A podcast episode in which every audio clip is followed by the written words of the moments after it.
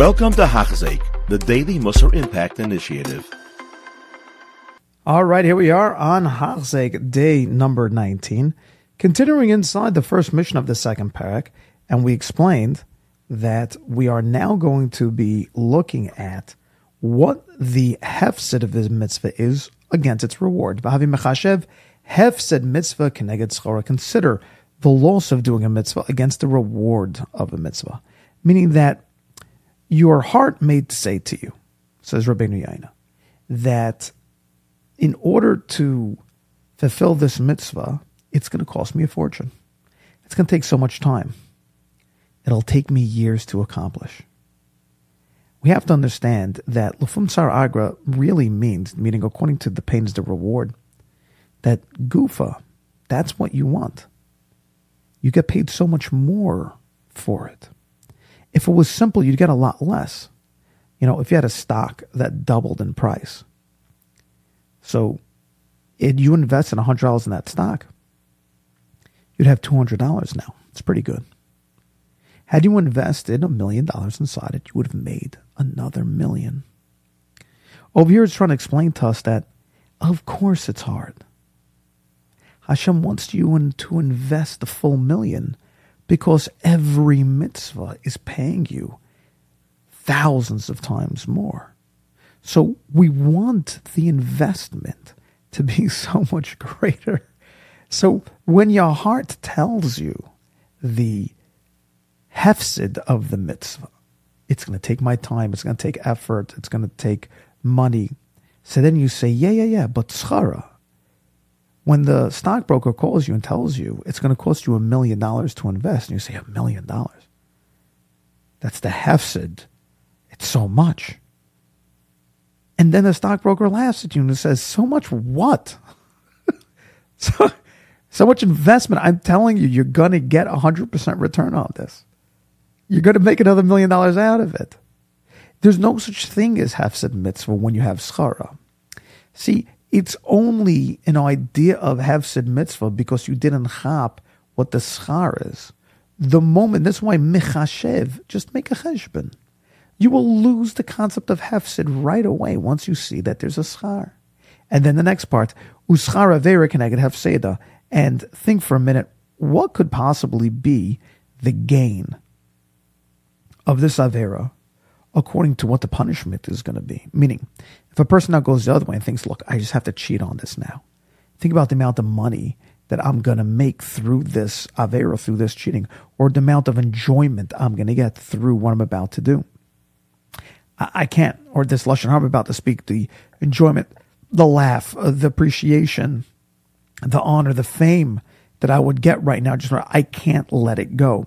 So then we have to go and understand. You have to appreciate the amount of loss that you're about to make right now. It's going to be a hundred times greater than that enjoyment. Meaning, you're supposed to look at it and say, the enjoyment I'm about to get right now from embarrassing this other person in public or from eating this thing or from looking at this thing that I shouldn't be looking at, just understand that it's such a loss because the punishment for that, in order to erase this, in order to get this out, think about it. Imagine if from one cigarette that a person smokes, from one cigarette, that is a lung cancer, God forbid. But imagine that was the reality. One cigarette, lung cancer. So you'd understand that the enjoyment of that cigarette, oh, it's so delicious. It calms me down. I just had a big meal and it helps with the digestion. It's so good. Ah, what a good cigarette. Great. Do you, do you know what you just did right now? You put a tumor into your lungs, and that tumor is going to fester and probably kill you. And if it doesn't, the hours the years that it's going to take, the hours of doctors and the weeks of investigating, and then the months and months of chemotherapy, and then the after effect of you may have to talk through oh, one of these from now on. I, who knows? The punishment is just not worth the fact that you need a little help with your digestion from a cigarette.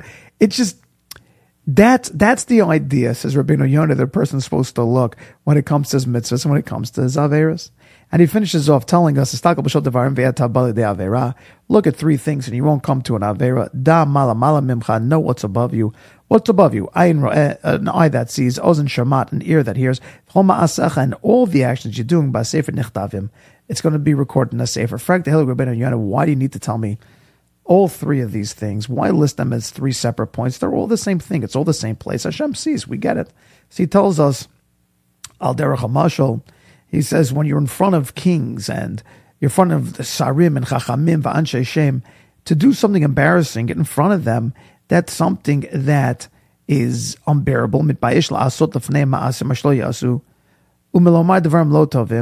To talk bad things or to do bad things. This is how a person is supposed to think the entire time. That like you're standing right in front of your friend.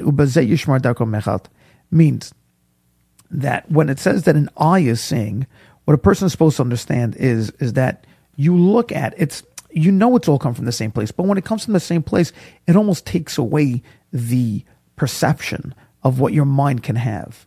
There's an eye looking at you. It's there. It's there.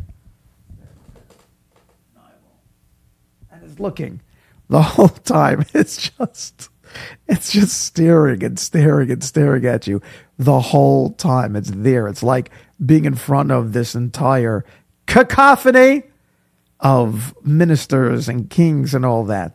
And there's an ear. There's an ear. It's listening. It's listening. It's listening all the time. Every word, everything said. And yeah, there is a book. There's a pinkas. There is um, a cheshbon being written down about you every single last thing. Scratch, scratch, scratch. You should just hear, you should just hear that pen just just writing and writing and writing and writing and taking it all down. And when a person envisions these things, then you won't come to do sin so fast. Have a wonderful day.